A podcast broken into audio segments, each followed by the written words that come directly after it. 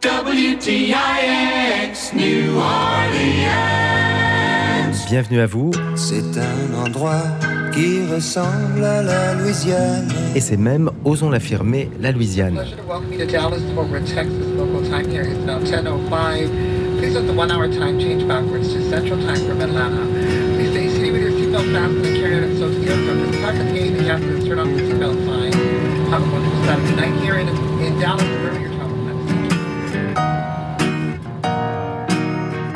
Welcome you to Dallas, Fort Worth, Texas. Local time here is now 10:05. Please let the one-hour time change backwards to Central Time from Atlanta. Please stay seated with your seatbelt fastened and carry it so to the aircraft. At the time of the gate, the captain has turned off the seatbelt sign. Have a wonderful Saturday night here in, in Dallas, wherever you're traveling. Welcome to New Orleans. Bienvenue à la Nouvelle-Orléans. Sixième, suivez le guide dans le 31e État des États-Unis par sa superficie, 134 000 km et 25e par sa population, 4 600 000 habitants. La capitale est Bâton Rouge, la plus grande ville New Orleans, la Nouvelle-Orléans, la Louisiane bordée par le Texas, l'Arkansas, le Mississippi et au sud le golfe du Mexique. Ladies and gentlemen, welcome to New Orleans, Louisiana. Après avoir atterri à Dallas, Texas, j'ai pris la route de la Nouvelle-Orléans avec étape dans les plantations. The Big Easy est une ville de jazz et après le New Orleans Jazz Museum, nous entrons dans ce suivez le guide dans l'un des temples historiques du jazz, Preservation Hall, épargné par Katrina en 2005. Et pour débuter ce suivi de guide, remontons, comme dans l'émission précédente, dans le van de Gisèle Goldberg. Suivons la guide. Voyagez les yeux fermés, suivez le guide. Bonjour, bienvenue à bord. Je suis Gisèle de la compagnie Tours by Isabelle. Bienvenue dans le van. Euh, on peut recevoir jusqu'à euh, 14 passagers ici. Euh, nous allons partir pour un- une découverte de la Nouvelle-Orléans et évidemment nous allons commencer là où tout a commencé, le quartier français. Are you French, Gisèle? Oui, je suis française, mais j'habite aux États-Unis depuis un peu plus de 25 ans et j'ai également la nationalité américaine maintenant. Et de, de France, d'où venez-vous? Maison Lafitte.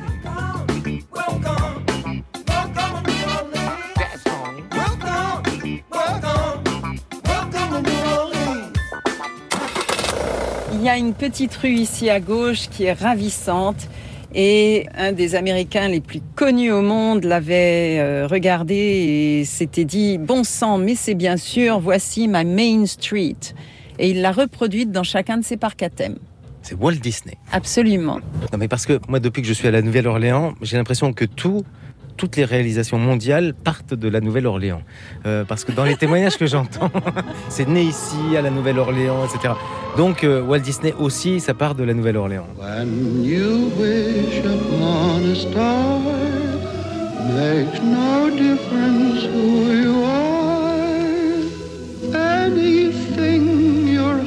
Desires will come to you.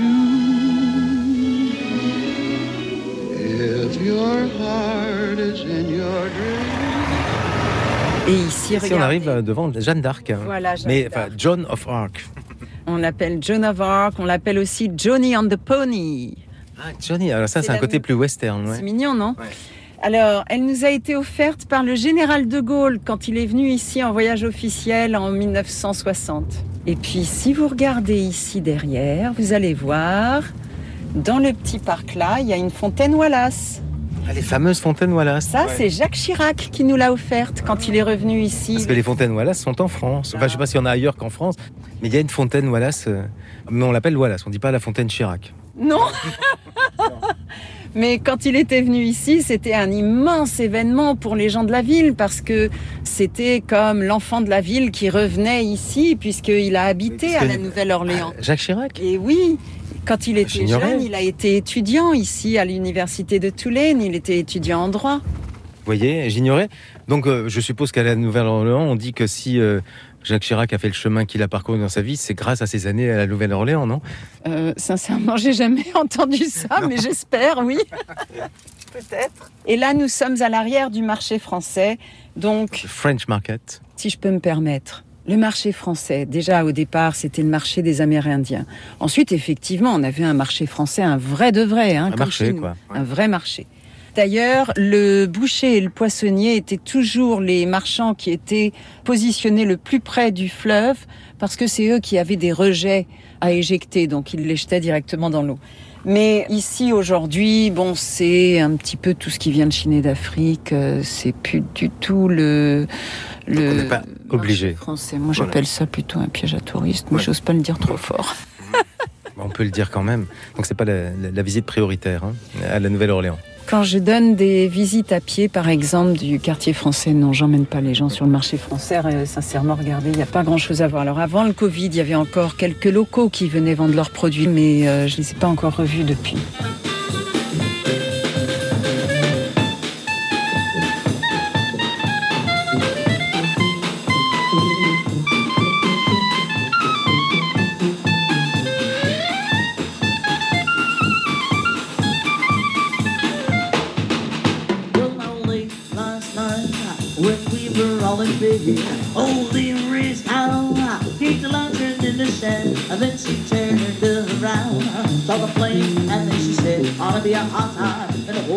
Et par contre, à droite, là, c'est intéressant parce que ça, c'est le US Old Mint, c'est l'hôtel de la monnaie.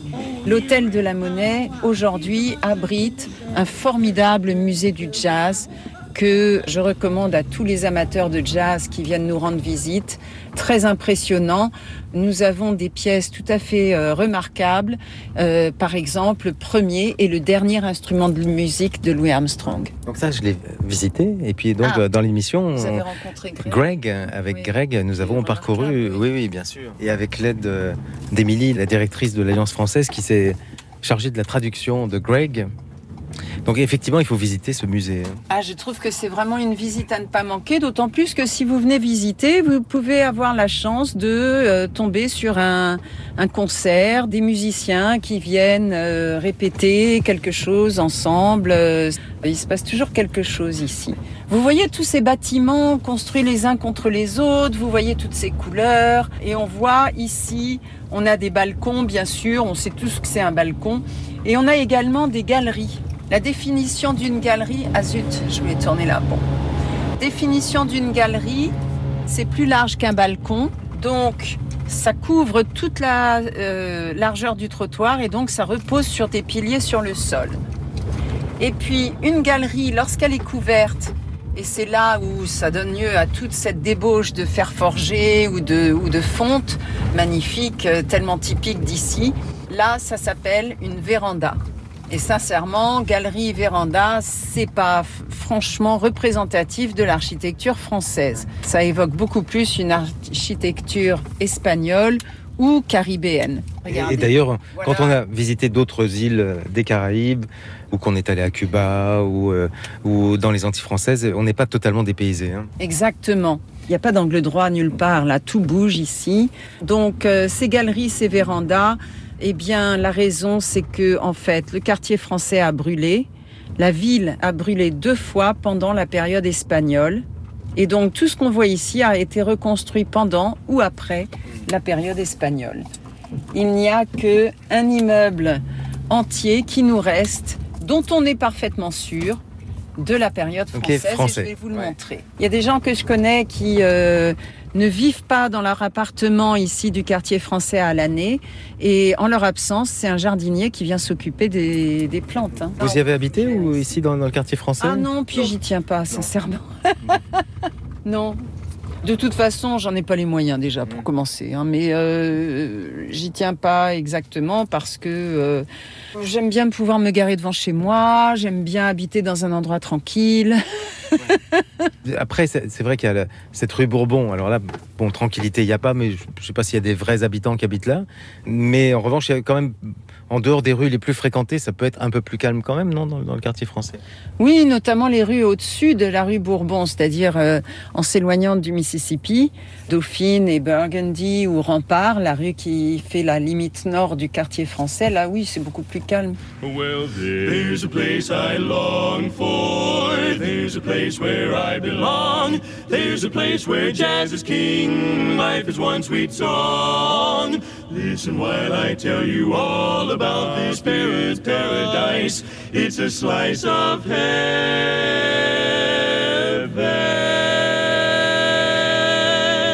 Regardez ce bâtiment là à droite. Ça, par contre, c'est de l'architecture française. Eh bien, c'est le couvent des Ursulines. J'aurais deviné, hein, parce qu'on est juste à l'angle de la rue, c'est écrit rue des Ursulines. Donc il y a bien une raison. Ça donne un bon indice. Et puis il y a la croix encore au-dessus. Il y a la croix en haut. Et aujourd'hui, c'est quoi? Eh bien, aujourd'hui, ce sont les archives de l'archevêché qui sont Ah, chez c'est quand même, quand lié. Ça, on reste quand même dans le religieux. Ah, ça appartient à- au archevêché de la Nouvelle-Orléans, oui, absolument. Mais les premières sœurs Ursulines étaient arrivées ici en 1727 avec la mission d'éduquer les enfants de la colonie. Alors, il s'agissait des filles, hein, parce que les garçons, on voulait les envoyer en France ou en Europe pour avoir la meilleure éducation possible. Pour les filles, c'était moins important. Pour les filles, c'était beaucoup moins Il important. surtout, enfin, sûr. fallait réussir leur mariage. hein. C'était ça le, C'était surtout la ça. négociation délicate. et puis s'occuper des pauvres et des indigents. Ces sœurs Ursulines, les premières qui sont arrivées ici, elles étaient au nombre de 10. C'est elles qui ont fait ce voyage euh, absolument monstrueux qui a pris un temps fou. Elles sont parties du côté de Rouen, Ennemont, je crois, et euh, elles sont arrivées ici plusieurs mois après. Ce couvent-là, c'est déjà leur deuxième couvent. Le premier, il était adjacent à celui-ci, mais plus près du Mississippi. Il était pas très bien construit et donc euh, il a duré une, vingtaine d'années. Enfin, il n'a pas duré très longtemps. Et donc, euh, ça, c'est leur deuxième couvent. Il a été terminé en 1752. Et donc, c'est le plus vieux bâtiment qui reste debout aujourd'hui de toute la vallée du Mississippi. Et c'est un bâtiment français, architecture très classique française. Oui, c'est vrai, c'est ce que je me disais. On- pourrait être ailleurs en France hein, et puis euh, se retrouver, longer le, le même bâtiment. Oui. Mm. Ça ressemble à un petit château français. Voilà, alors euh, on attribue aux sœurs Ursulines euh, euh, quelques miracles. Il y en a notamment deux.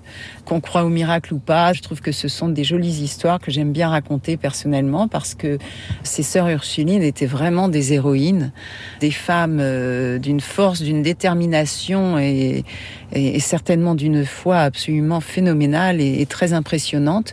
Leur sainte, c'est la Vierge Marie du Prompt Secours qui les a sauvées à plusieurs reprises. Alors déjà, la première fois, c'était qu'en 1812, on a eu un incendie qui a ravagé la ville et les sœurs Ursulines voyaient le, feu arriver vers elles, vers leur couvent, et elles ont saisi cette statuette de la Vierge Marie du Pont Secours qu'elles avaient, elles l'ont placée sur la fenêtre devant le feu, et elles ont prié, prié, prié, et hop, un miracle s'est produit, le vent a changé de direction, et le couvent a été épargné.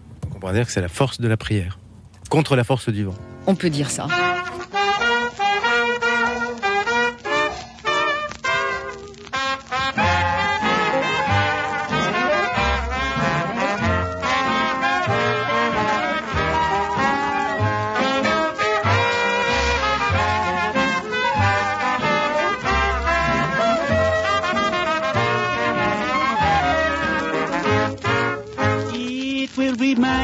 Of old fashioned lace.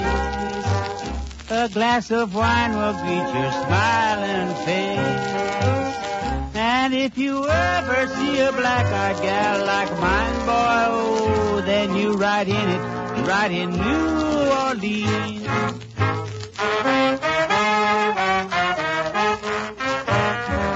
Suivez le guide et dans le van de Gisèle à la Nouvelle-Orléans, une façon originale de découvrir toute la ville et pas seulement le quartier français. Welcome to Louisiana. Bienvenue à Louisiana. Tex is where it's at. U-B-K-E-X, New Orleans. May we? Vous voyez le, le drapeau bleu marine, là, le fond bleu marine, ça c'est le drapeau de la Louisiane. C'est un pélican. Alors oui, les, les emblèmes, tiens, de Louisiane. Oui. Et ben voilà, le drapeau Le de pélican. Louisiane, le pélican sur fond bleu marine. À côté, le drapeau américain. Et le troisième, là, sur fond blanc, la fleur de lys que vous voyez, couleur or, ce drapeau-là. Donc on a euh, un côté une bande bleue, une bande rouge de chaque côté, le fond blanc au milieu avec trois fleurs de lys dorées, c'est le drapeau de la ville de la Nouvelle-Orléans. Mais j'ai vu quand même dans Louisiane déjà un drapeau français. euh, Oh aussi. oui, oui, oui, on voit souvent des drapeaux français ici. Les gens sont fiers de leur héritage français. Ils se sentent même très solidaires de la Et, et moins le drapeau espagnol, par exemple Qui a quand même été espagnol, donc euh, voilà.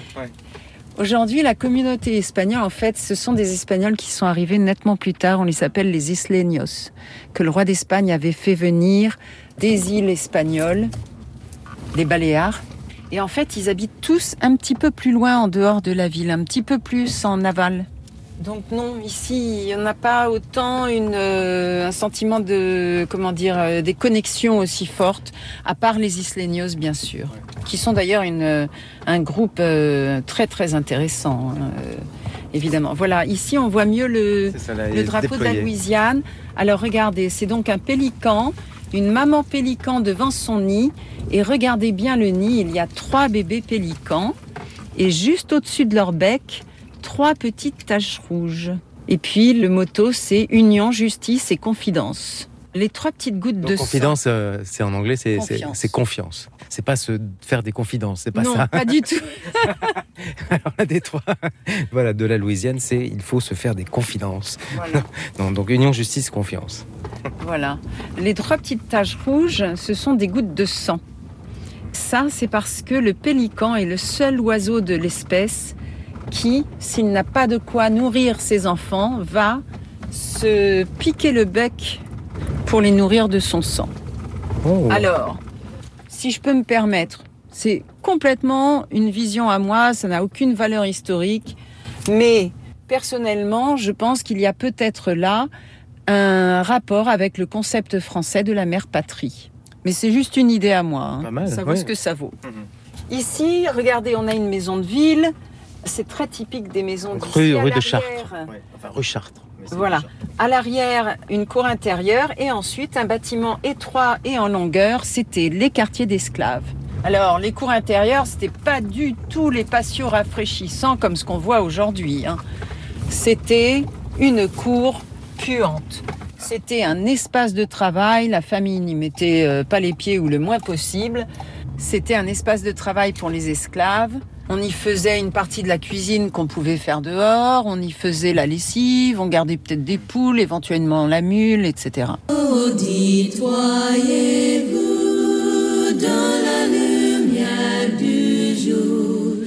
Le drapeau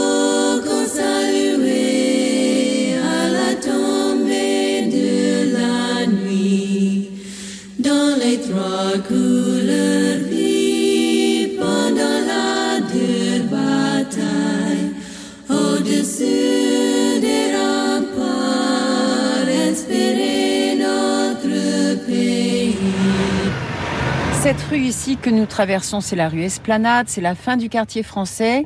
Du côté opposé, c'est- c'est- on pourrait dire une avenue en quelque sorte. Oui. Ouais. Avec euh, un terre-place central, avec des arbres. ouais. Ça marque vraiment une rupture. c'était la limite de la ville.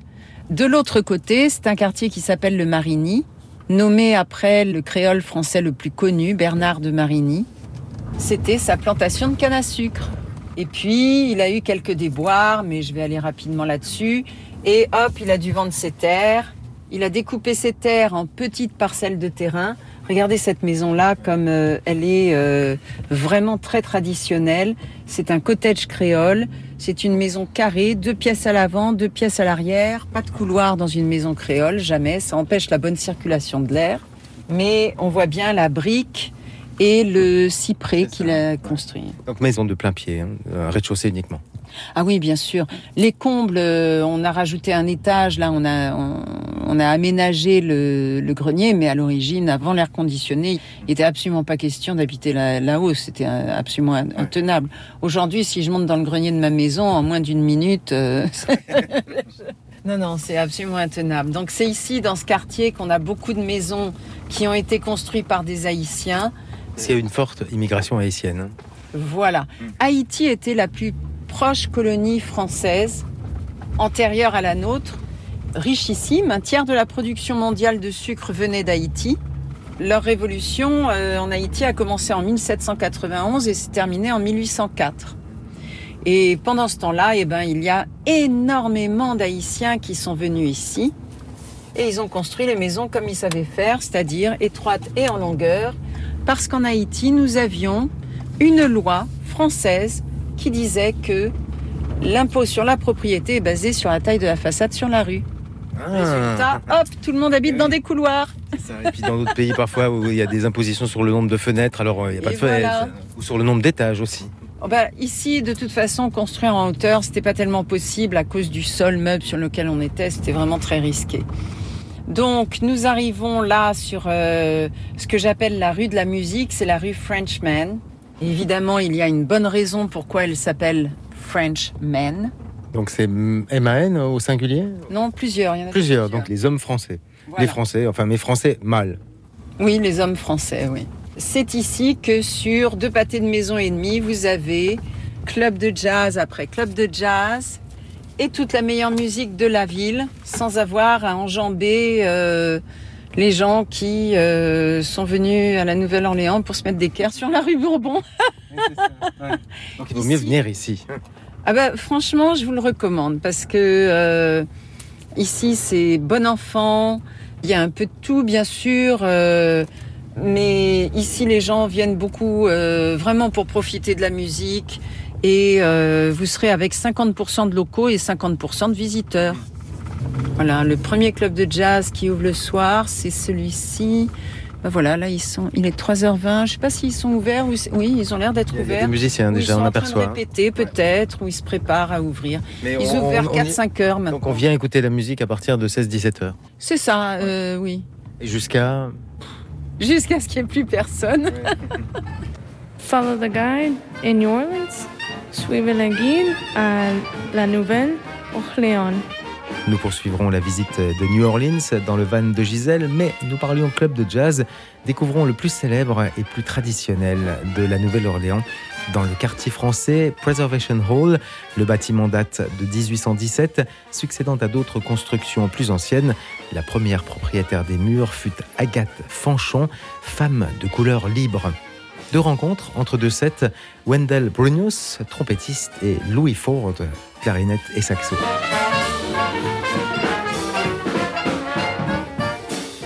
Wendell, vous êtes né dans les années 50, mais Preservation Hall est né aussi dans les années 50. Que savez-vous de l'histoire de ce lieu que vous avez probablement connu enfant?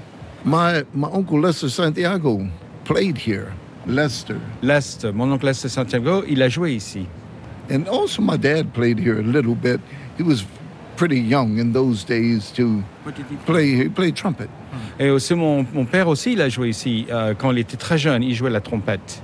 So we used to come here. We'd see my uncle. We'd see Paul Barberin and Louis Barberin and Willie Humphrey, people like that. And it was it was such a rich culture, the New Orleans culture. Alors on venait ici pour voir euh, Louis Barberin. Ça faisait partie de la famille. Yeah. Et quand on était très jeune, pour les écouter, ça faisait un peu partie de notre culture.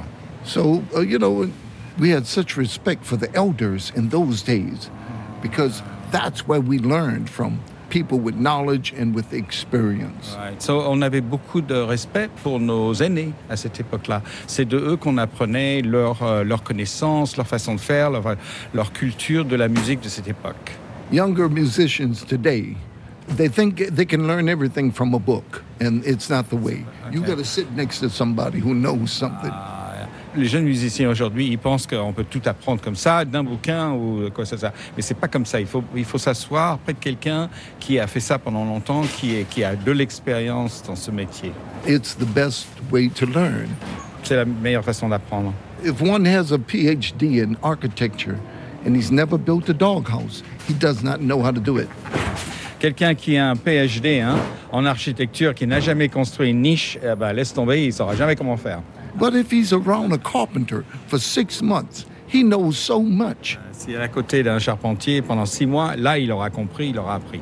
À cette époque-là, étiez-vous déjà not trompettiste Non, you et know- vous disiez-vous, un jour je jouerai là I, I went to school on business. I'm a business major from college. Il a une licence en business hein, de l'université, donc il est allé à l'école pour le business. I did, I did not know what my future would be. Ça, Il ne connaissait pas hein, son futur à l'avance. And, you know, I always played the trumpet. I always uh, studied with my daddy and stuff like that. And things happened that I became a trumpet player. So, il, il a, il a toujours continué à jouer la musique avec son père, et puis petit à petit, c'est arrivé, ça lui est tombé un petit peu comme ça, et puis il est devenu euh, musicien pour tout.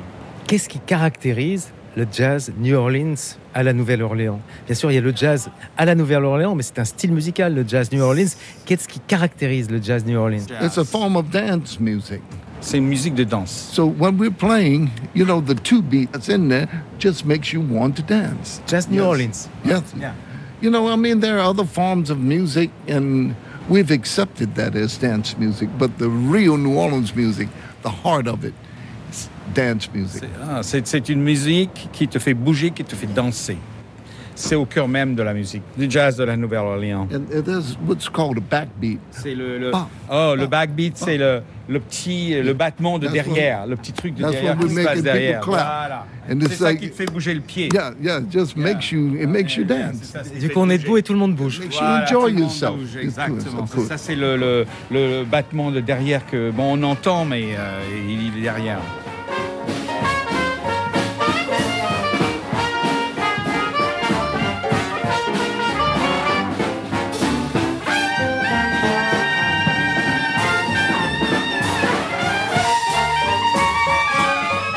Il y a vraiment des dynasties de musiciens de la Nouvelle-Orléans.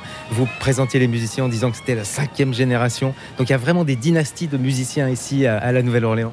It's a, it's a great thing. Right? You Yes, yes, yes. Uh, I can speak a little French, so you know. Ah, you know, you didn't so tell anyway, before, huh? That's all right. But it's been a wonderful life to be part of that dynasty, and I'm not sure we're running out of that because we don't. The young people don't have the respect for the older musicians. I mean, they kind of do, but they kind of don't. les jeunes musiciens n'ont pas vraiment encore le respect de leurs aînés comme ça là. Un peu, mais pas vraiment, toi. Et ça vient, mais bon. euh, alors que nous, notre façon de voir les choses euh, de- à l'ancienne, c'est quand même rester un peu au respect de nos aînés à nous. I was a teacher at the University of New Orleans. J'ai enseigné à l'université de Nouvelle-Orléans euh, au département de la musique avec Ellis entre autres. Ellis calls me one day. Ellis, hey, Wendell, I want you to come here and teach a class. And I was like, well, I, I'm a business major. You know, I, I, I, I never, you know, all right, just make up a class. I want you to teach these kids to play. We've got the books. We've got the book knowledge. I want you to teach them to play. From the heart. Yes. Ah. Alors, euh, j'étais euh, un jour, il y a Ellis Marsalis qui m'appelle. Oh, me dit, combien grand Wendell, euh, Wendell, j'aimerais que tu viennes pour enseigner une classe à l'université de la Orléans. Wendell il dit, mais attends, je peux pas, moi je, fais du business, j'en- j'enseigne l'économie. Alors, Alice il dit, oui, mais d'accord, mais viens quand même. en- ils ont tous des bouquins, ils pourraient très bien apprendre avec moi. Mais je veux que tu l'enseignes une classe. Il va falloir que tu crées ton propre cours et il faut que tu l'enseignes la musique selon dans ton dans ton estomac, dans ton cœur, comme ça devrait être fait. So I made up a class. We studied the blues. We studied what's called 251.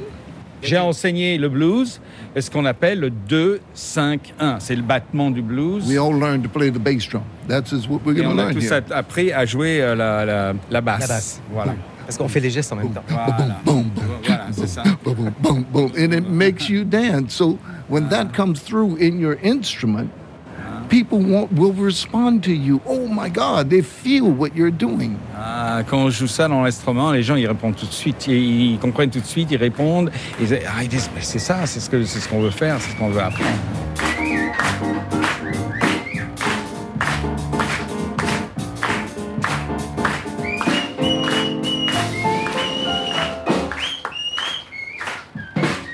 Wendell, alors vous avez joué avec énormément de musiciens très très connus parce qu'il n'y a pas que la vie ici à Preservation Hall. Je suis persuadé que vous avez joué dans des salles superbes, bien équipées au niveau du son, de confort, de climatisation. Mais ce Preservation Hall dans lequel les musiciens transpirent, les spectateurs transpirent, a une ambiance très particulière, une âme. Comment parleriez-vous de l'âme de Preservation Hall? We're all here for the music. They're here for the music. We're here to play the music. And, you know, it's not such a money, it's not a lot of money here. No. But what there is, is a lot of love and a lot of heart. And this is what we're here for. Euh, en fait, on est là pour la musique. Hein. C'est pas un endroit où euh, c'est une question d'argent. C'est l'argent, c'est rien du tout ici. On est là pour l'amour de la musique et euh, c'est pour ça qu'on le fait. On le fait pour être là pour notre audience, pour l'amour de la musique. Donc à Preservation Hall, on préserve l'amour de la musique. Voilà. Thank you very much, Wendell. Thank you.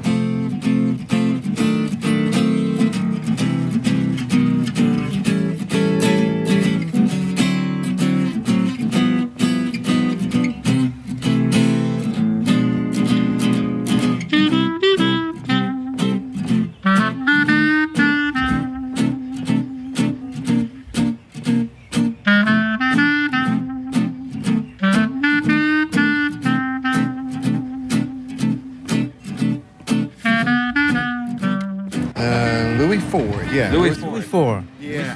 Ford. Ouais. Ford, like the car? Ford. sorry. Yeah. Ah, Ford Yeah. Ah, not Louis the Fourth. Non, c'est pas ça. No. Ford. no, no. Mais enfin, c'est un peu ça quand même, Louis, parce que euh, si j'ai bien compris, vous- on parlait de dynastie avec Wendell, de dynastie de musiciens. Vous vous inscrivez vraiment dans une histoire familiale. I do, yes. I am a fifth generation of musicians. Cinqui- cinquième génération. Je suis donc musicien. la cinquième génération de musiciens. Yeah, dated back to the late 1890s. Oh, de- depuis les années 1890. Uh, my family migrated here from Santo Domingo. Euh, ma famille était arrivée ici de Saint-Domingue. Yeah, and I have a fourth generation who works here along with me. His name is Charlie Gabriel, and he's 91 years young. Still So, j'ai une quatrième génération qui travaille ici avec moi, Charlie Gabriel, et il a 91 ans et il joue encore de la musique avec nous. Et, et alors, ce qu'a dit Louis, il a dit he's 91 years young, Young. and not He's young. 91 years old. Yes. 91 ans de jeune. 91 ans de jeunesse. Jeunesse. Yes. My cousin Charlie and my father grew up together, Okay. and um, they were side by side. Our uncle, um, Charlie's dad, would keep both of them in a chicken coop. Mon père et mon cousin, ils jouaient ensemble et ensemble, ils gardaient un, ici à la Nouvelle-Orléans un poulailler avec des poulets. Ils, avaient des poulaillers, des, des poules. Il y a, il y a chicken coop, right? Oui. And they would practice, they would have assignments. Uh, my uncle would assign them something like um, body and soul. Right now, their age is 10. Mon oncle, il leur donnait des devoirs et euh, à l'époque, il leur donnait, quand ils avaient l'air de la, 10 ans à peu près, et il leur donnait à apprendre certaines chansons, certaines pièces de musique. And they're not allowed to get out of that coop until the music is done. Alors, il faisait ça dans le poulailler. Il ne pouvait pas sortir jusqu'à ce que la musique, la pièce de musique soit correcte. Il restait dans le poulailler jusqu'à ce que ce soit correct. Et une fois que c'était correct, il disait, bon, d'ailleurs, vous pouvez sortir. And because of that hard training at that very young age, Oui, 10 ans. Ils avaient 10 ans quand il a fait ça. um, monsters. Ah, Monsters. c'est- maintenant, c'est devenu des monstres de la musique. Yeah. My father was a member of the Antoine Fats Domino Band Ah, mon père, c'était un des membres du groupe Antoine for Domino over 30 years. pendant 30 ans. Uh, he was known as the backbone. Backbone, c'est-à-dire la, la, la colonne vertébrale, quoi, le- ce qui faisait tenir le reste de La colonne vertébrale du. du, du- du groupe. Voilà. Yeah. So, being the fourth generation, me being the fifth generation, I've been surrounded by music all my life. Bon, moi qui suis de cinquième génération, j'ai toujours eu de la musique autour de moi de toute ma jeunesse. And these are big shoes to fill. So, I'm learning every day to follow their steps. J'ai beaucoup des, des chaussures euh, pas faciles à remplir pour moi. Si tu veux, tu vois, c'est pas c'est pas simple pour moi de me mettre à leur place.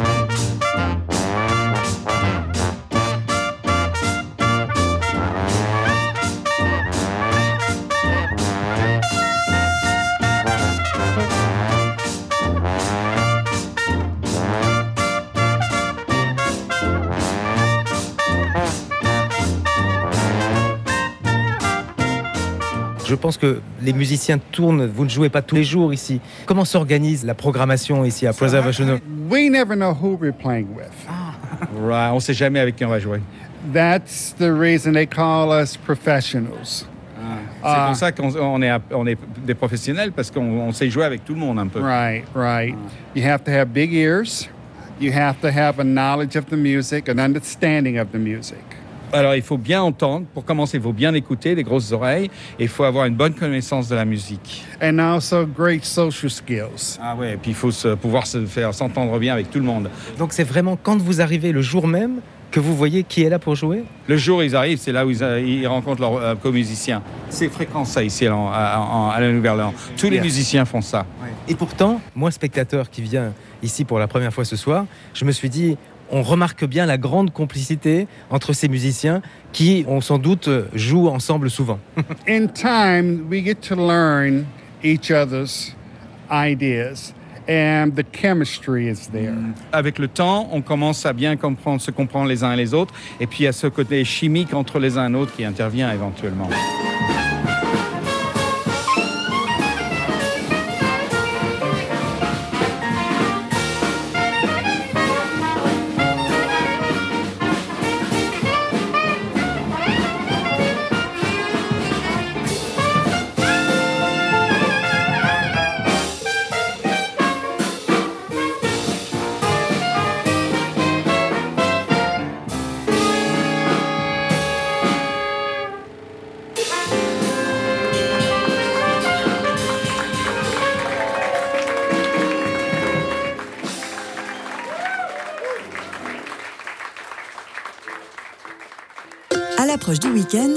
Apprendre à bien s'occuper de son jardin par des méthodes qui prennent soin de la planète et de ses jardiniers, c'est ce que vous propose Melchior Gormand. Prenez-en de la graine, une émission de RCF en codiffusion avec Radio Notre-Dame tous les vendredis à 10h. Chaque jeudi, Paris Notre-Dame vous informe sur l'essentiel de la vie de l'Église catholique à Paris et vous propose des pistes de réflexion et d'engagement. 150 pèlerins parisiens se sont déplacés grâce au diocèse à Marseille pour la messe présidée par le pape François. Reportage à retrouver dans Paris Notre-Dame cette semaine. Abonnez-vous au journal du diocèse de Paris en appelant le 01 78 91 92 04 ou en allant sur le site internet paris.catholique.fr. Eh bien moi, je vous dis, priez pour ceux qui vous persécutent. Les 6 et 8 octobre, la série The Chosen débarque au cinéma pour une troisième saison encore plus spectaculaire. Réservez vite vos places sur thechosenocinema.fr. Jésus, si tu ne renonces pas aux paroles que tu viens de prononcer, nous n'aurons pas d'autre choix que de suivre la loi de Moïse. Je suis la loi de Moïse. Découvrez sur grand écran la saison 3 de The Chosen pour deux séances uniques les 6 et 8 octobre prochains, partout en France. Radio Notre-Dame. Nous quittons Wendell, Louis, Jacques, le traducteur, Preservation Hall et remontons dans le van de Gisèle. Continuons à explorer Nola, New Orleans, Louisiana, un peu d'histoire. WTIX New Orleans. Follow the guide in Louisiana. Suivez le guide en Louisiana. Évidemment, imaginez comment on a peuplé cette ville au départ. Ça a été tellement compliqué. Les Français voulaient pas venir ici. On a euh, dû user de, de tous les subterfuges possibles Pour les attirer. faire venir des Français ici. Aussi le, le- le système des repris de justice. euh, Alors voilà, on, on a dit bon, les Français veulent pas venir, bon, c'est pas grave. On a des prisons pleines de prisonniers, on doit les nourrir vaguement chaque jour. Maintenant, allez hop, on les met dans un bateau et pouf en Louisiane. On a envoyé les repris de justice. Là-dessus, on a dit c'est bien, mais on a oublié un truc. Il nous faut des femmes. Oups. donc on envoie les prostituées. Alors on dit qu'on envoie les prostituées. Oui, euh, vous savez, il y a un livre, qui, une étude qui vient d'être euh, faite par une historienne. J'ai entendu une, une présentation euh, faite par l'historienne qui a écrit ce livre, où elle a fait des recherches, et notamment jusqu'à la Bibliothèque nationale à Paris. hein. Elle a retrouvé des histoires de femmes qui ont été envoyées ici, soi-disant, ce que je pensais, moi, jusqu'à présent, être des prostituées. C'était pas du tout des prostituées. Alors, il y en avait peut-être, hein. mais euh, on, voulait tellement envoyer des jeunes femmes ici que on envoyait des repris de justice de droit commun, une femme accusée de vol, même à tort, peu importe. Elle euh, parle aussi d'une femme qui avait été accusée de meurtre en France, qui avait un alibi mais en béton armé, qui a prouvé son innocence et qui a quand même été envoyée en Louisiane avec les autres. C'est la- prison ou, euh, je ne sais pas, échafaud, ou Louisiane.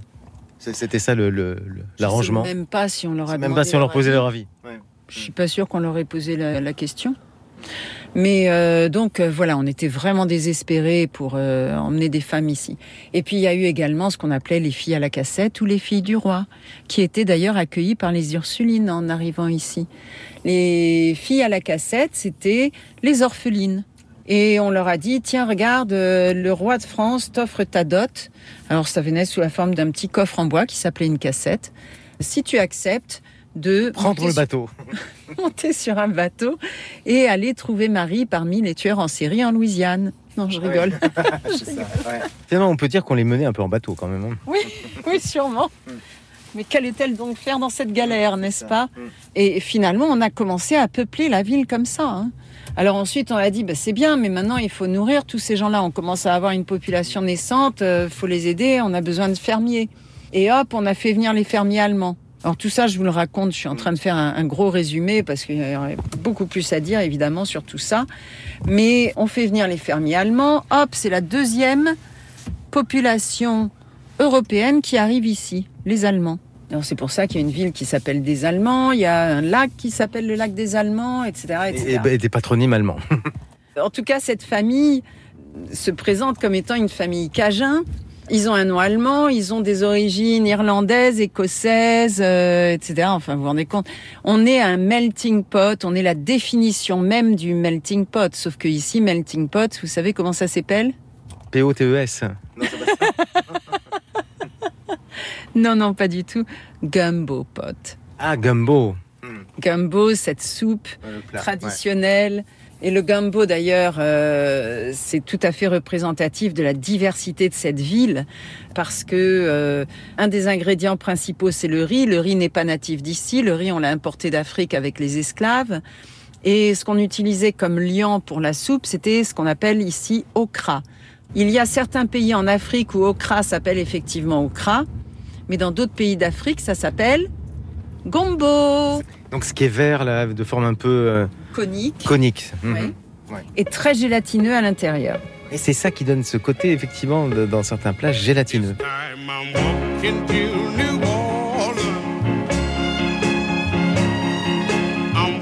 into New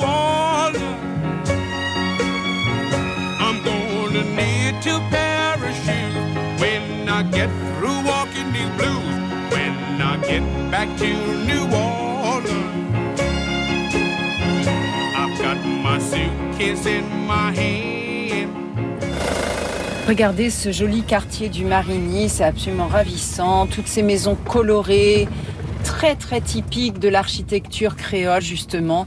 Alors créole, ça fait plusieurs fois que je le dis, mais vous savez que c'est un mot qui est utilisé dans différentes colonies par différents colonistes. Or, ça n'a pas la même définition partout où il est utilisé. Ici, en Louisiane, créole, ça veut dire trois choses. Un, vous êtes né ici. Condition numéro un sine qua non. Deux, vous parlez français. Et trois, vous êtes catholique. Alors, parler français, bah, c'était la langue officielle hein, euh, pendant le plus longtemps. Et ensuite, catholique, bah, on vivait avec nos règles qui disaient que seuls les catholiques ont le droit d'habiter ici. Les créoles, on a les créoles français, puis euh, vous vous souvenez, après on fait venir des fermiers allemands, hop, on a les créoles allemands. On devient espagnol, pouf, on a les créoles espagnols. Et puis, euh, puis au fur et à mesure du développement de l'économie de plantation et de l'activité portuaire, évidemment, on draine ici, on attire ici des gens de partout dans le monde. Alors essentiellement d'Europe, mais pas seulement, d'Asie aussi. On a des créoles asiatiques. Et puis, la première génération d'esclaves nés ici, eh ben, ils étaient créoles aussi. Ils parlaient français, ils étaient catholiques. C'est pareil, on leur posait pas la question, mais c'était comme ça. C'est ce qui veut dire, par exemple, enfin, je, vous allez me dire, vous n'êtes pas créole puisque vous n'êtes pas né ici.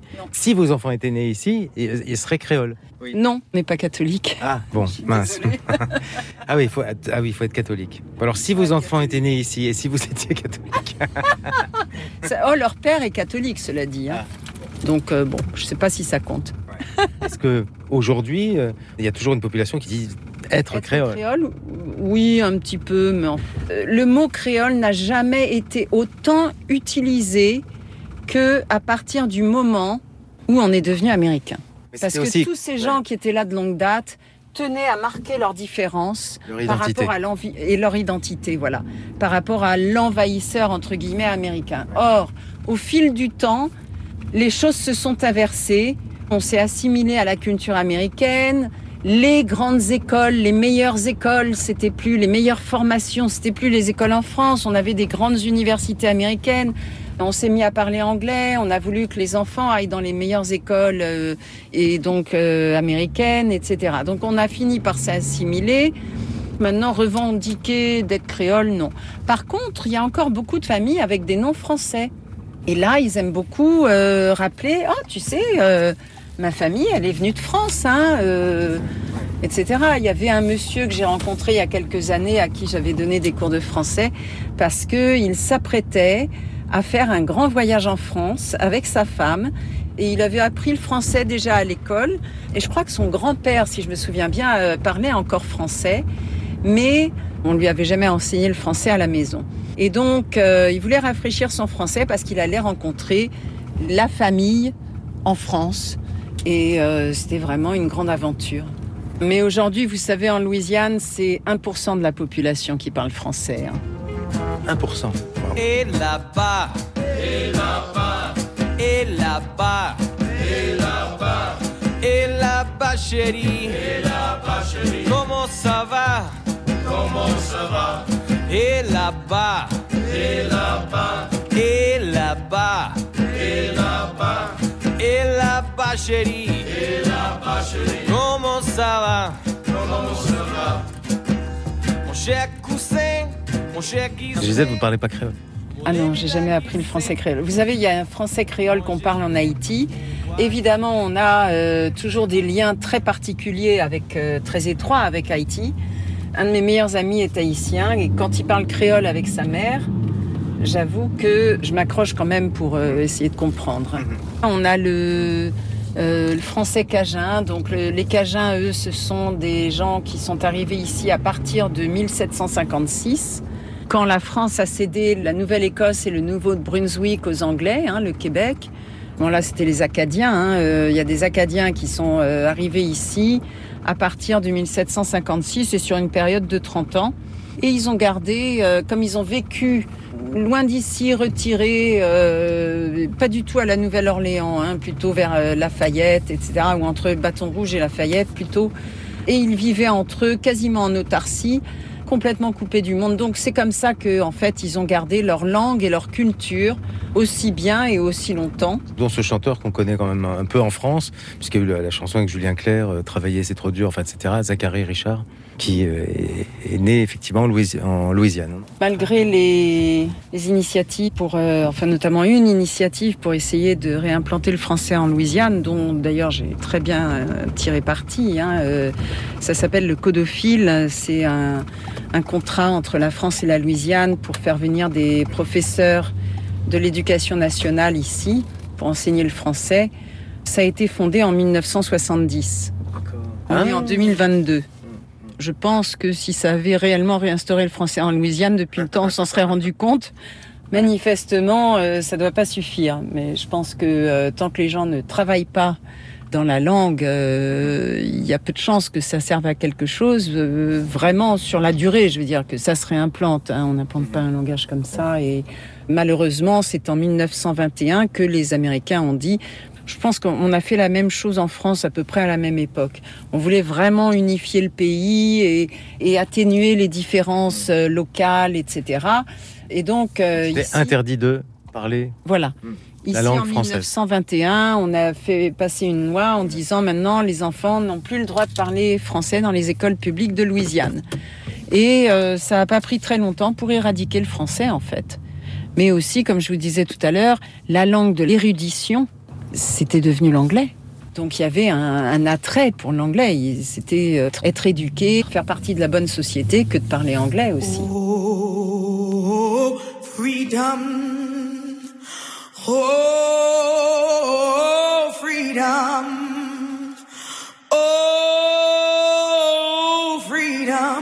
Oh,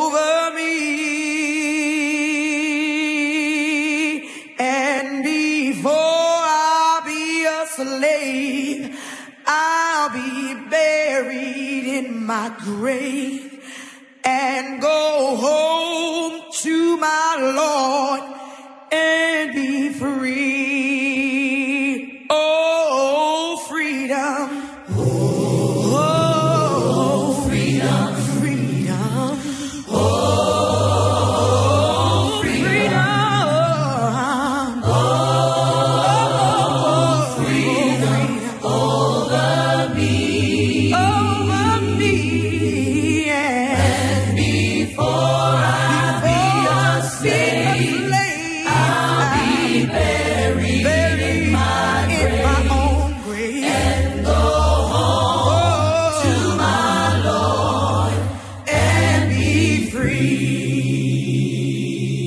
Je me dis quand même, Gisèle, que vous avez beaucoup, beaucoup. Alors, ça a pris des années, hein, mais je- enfin, je suppose, mais que vous avez quand même beaucoup potassé, euh, beaucoup lu, beaucoup étudié euh, pour euh, acquérir une telle connaissance sur la Nouvelle-Orléans, la Louisiane et toutes ces histoires et son histoire, son passé, ses personnalités. Eh bien, écoutez, à vrai dire, ça fait sept ans que je fais ça maintenant. J'ai mis le doigt dans l'histoire de la Louisiane il y a sept ans et maintenant, j'y suis jusque-là. et plus j'en apprends, plus je découvre de tout ce que j'ai encore à apprendre. Et euh, je dois dire que euh, c'est un, voilà, c'est un cercle vicieux, pas si vi- vicieux que ça, parce que j'ai énormément de plaisir, euh, mais je n'arrête pas de me documenter, de lire, d'apprendre des nouvelles choses. Et je trouve que l'histoire de la Louisiane est tout simplement fascinante. C'est vraiment incroyable. Euh, je ne sais pas s'il y a beaucoup d'endroits qui ont autant d'histoires euh, aussi étonnantes que ça. Mais vous avez vu qu'on n'a pas énormément de gratte-ciel ici à la Nouvelle-Orléans. Ben, c'est tout simplement parce que pour construire un gratte-ciel comme ça, il faut faire des fondations extrêmement profondes. Et juste les fondations, ça équivaut à 50% du coût total de la construction. Il faut être très motivé. Voilà, et ici on arrive dans City Park. Eh bien, c'est le plus grand parc à l'intérieur d'une ville dans tous les États-Unis. Pourtant, on a, plutôt presque la sensation de, de sortir de la ville. Moi, j'avais l'impression qu'on n'était plus dans la ville, mais on est, on est toujours dans la ville. Ah oui, on est toujours dans la ville et on, on est dans cet énorme parc euh, absolument ravissant qui a été euh, complètement euh, créé comme ça. Voilà, et puis nos arbres, regardez comme ils sont beaux, les chênes verts, regardez les racines là qui sont en train de manger le trottoir, qui s'apprêtent à aller manger la route, on est obligé de les raboter régulièrement. Et puis ils sont couverts de cette euh, fougère qui s'appelle la fougère qui ressuscite sur les branches. Fougère qui ressuscite. Oui, c'est joli. Hein oui, parce que quand le temps est sec, elle devient toute rabougrie, toute marron. Elle a l'air morte. Mais dès qu'il va pleuvoir à nouveau, elle va se gorger d'eau et elle va être verte et, euh, et vivante de nouveau. Donc on l'appelle la fougère qui ressuscite. Vous voulez qu'on fasse un arrêt? Petit break pour marcher un peu, ouais. Mhm. Lord has set me free. I've crossed the highest hills to tell what I've D'autres rencontres nous attendent encore à la Nouvelle-Orléans et en Louisiane. Thanks very much, Gisèle Goldberg, Wendell Brunius, Louis Ford et Jacques Soulas. Follow the Guide en Louisiane, préparé avec la complicité de Jennifer Berthelot, directrice de la communication de l'Office de tourisme de Louisiane, Marie-Beth Romig à la Nouvelle-Orléans, sans oublier Marie Loyola et Barbara Boltoukin à Paris. Réalisation Romane Feocchio avec la complicité de Tristan Mezzaros. Les sites internet louisianatravel.com, preservationhall.com. Vous trouverez facilement Gisèle via Tours by Isabelle à la Nouvelle-Orléans. That's it? Okay. Good? Okay. In New